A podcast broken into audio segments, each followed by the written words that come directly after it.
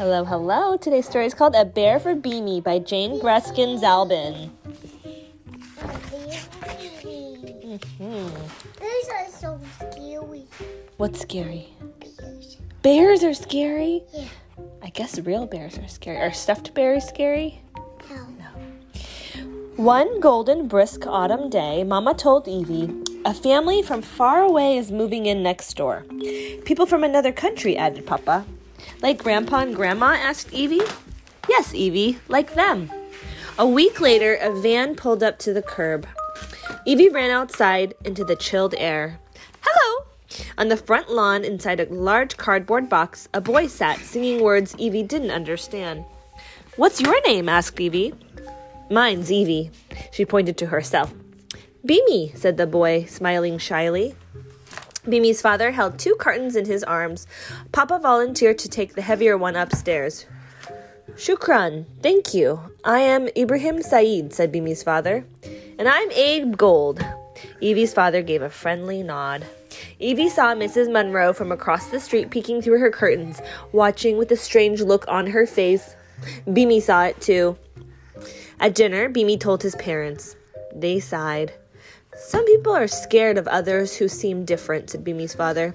Until they get to know them, added Bimi's mother. At dinner, Evie told her parents. They sighed. Mrs. Munro wasn't born in America, said Miss said Evie's father. She should remember what it feels like, added Evie's mother.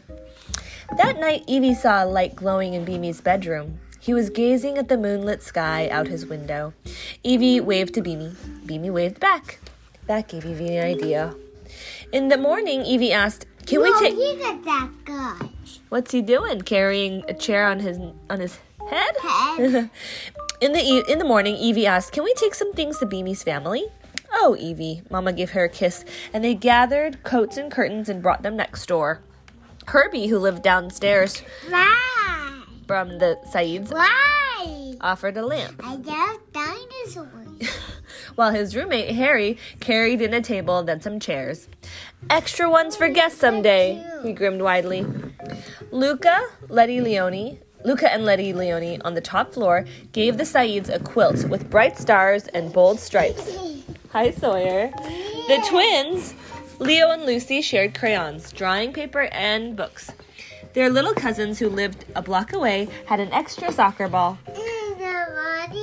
Over the next few days, one neighbor told another about the new family.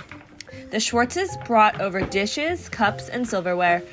Their five daughters baked cherry strudel and a honey cake. Fatima from around the corner treated the Saids like old friends, delivering a welcome doormat from Pickle's thrift shop. On the weekend, everyone squeezed around the Said's table. See, you did need the extra chairs for guests, said Harry. Like all the neighbors are gathered around the table and they're sharing food. The children went outside to play, jumping in a pile of crisp leaves until they noticed Mrs. Munro coming from the sidewalk. Uh oh, whispered the twins. Suddenly, Mrs. Munro's gro- grocery shopping bag ripped open. Fruit gathered, fruit scattered, and rolled towards Bimi's feet. Oh no, gasped Evie. Bimi stood frozen. Then Bimi scooped up two shiny apples, a thick skinned orange, and some plump green grapes. He extended his arms filled with fruit. Mrs. Monroe hesitated. Just then, Bimi's mother opened her door. Hello, assalam alaikum. And she offered Mrs. Monroe a glass of mint tea and a slice of honey cake. Mrs. Monroe said with an awkward smile, Thank you.